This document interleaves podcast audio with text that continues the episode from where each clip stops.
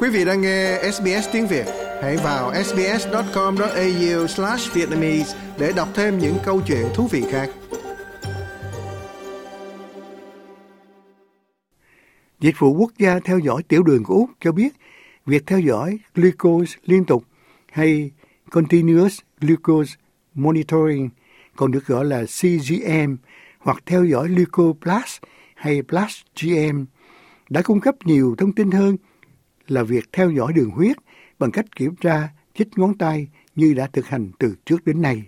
Nó có thể giúp bệnh nhân tiểu đường giữ mức glucose của họ trong giới hạn lành mạnh.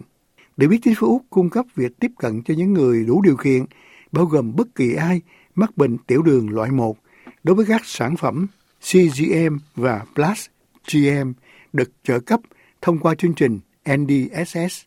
Dụng cụ này được gắn vào cánh tay của người dùng và gửi dữ liệu đến một ứng dụng trên điện thoại di động. Thế nhưng bây giờ một số nhà sản xuất đang tiếp thị thiết bị của họ cho công chúng, nói rằng tất cả người dùng có thể nhận được thông tin thời gian thực về cách cơ thể họ phản ứng với loại thực phẩm khác nhau, cho phép họ giảm cân bền vững và cải thiện sức khỏe nói chung. Sarah Tan là tổng giám đốc của bộ phận châu Âu của nhà sản xuất một thiết bị như vậy có tên là Lingo. Lingo được thiết kế cho những người đang tìm cách tối ưu hóa sức khỏe của họ, giống như cách mọi người đầu tư vào phòng tập thể dục, huấn luyện viên cá nhân hay chuyên gia dinh dưỡng. Cách thức thực hiện là bạn có thể cảm biến sinh học trên tay. Nó truyền glucose của bạn trong thời gian thực hiện đến điện thoại của bạn.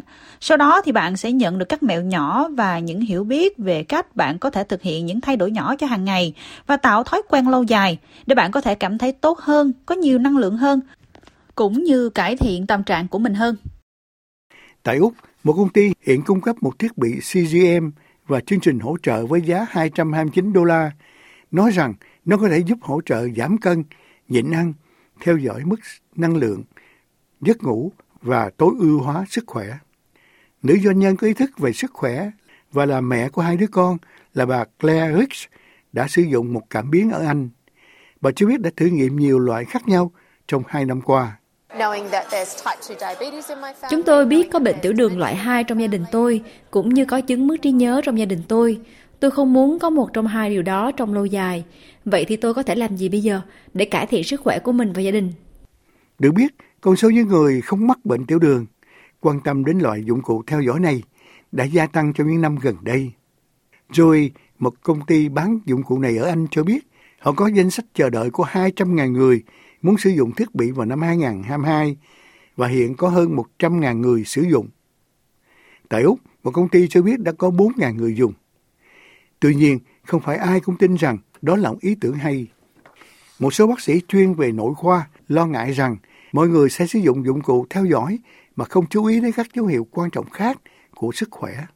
Tiến sĩ Sivani Mishra là chuyên gia tư vấn tại Đại học Imperial ở London. Bằng cách tập trung quá mức vào khía cạnh trao đổi chất của bạn là glucose, một cá nhân có thể bỏ qua các khía cạnh khác của sự trao đổi chất và sức khỏe của họ, ví dụ như huyết áp, mức cholesterol hoặc là cân nặng, hay có rất nhiều thứ khác kết hợp. Bạn biết đấy, chúng ta cảm thấy thế nào về sức khỏe của chúng ta? Còn đối với những bệnh nhân bị rối loạn lượng đường trong máu, các chuyên gia nói rằng có nhiều lợi ích cho các cảm biến, nhưng cảnh báo rằng nó không phải lúc nào cũng chính xác như kiểm tra chích máu ngón tay và có thể mất một thời gian để làm quen với công nghệ. Họ cũng yêu cầu cảm biến phải được đeo vĩnh viễn và điều đó không phù hợp với tất cả mọi người. Đối với những người không bị rối loạn đường trong máu, các bác sĩ cảnh báo dữ liệu có thể gây nhầm lẫn.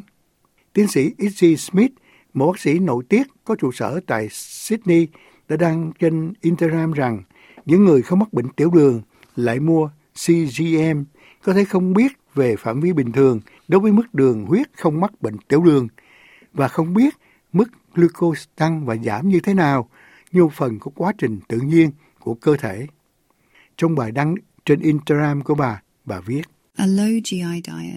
Chế độ ăn ít GI, ít thực phẩm chế biến sẵn không thể phủ nhận là tốt cho sức khỏe lâu dài, nhưng chúng ta có thật sự cần việc theo dõi liên tục mức đường CGM để biết một quả táo và nước đường lành mạnh là hơn một loại nước bạc hà và nước ngọt.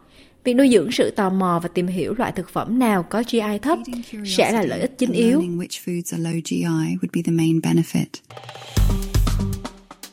Like, share, comment. Hãy đồng hành cùng SBS tiếng Việt trên Facebook.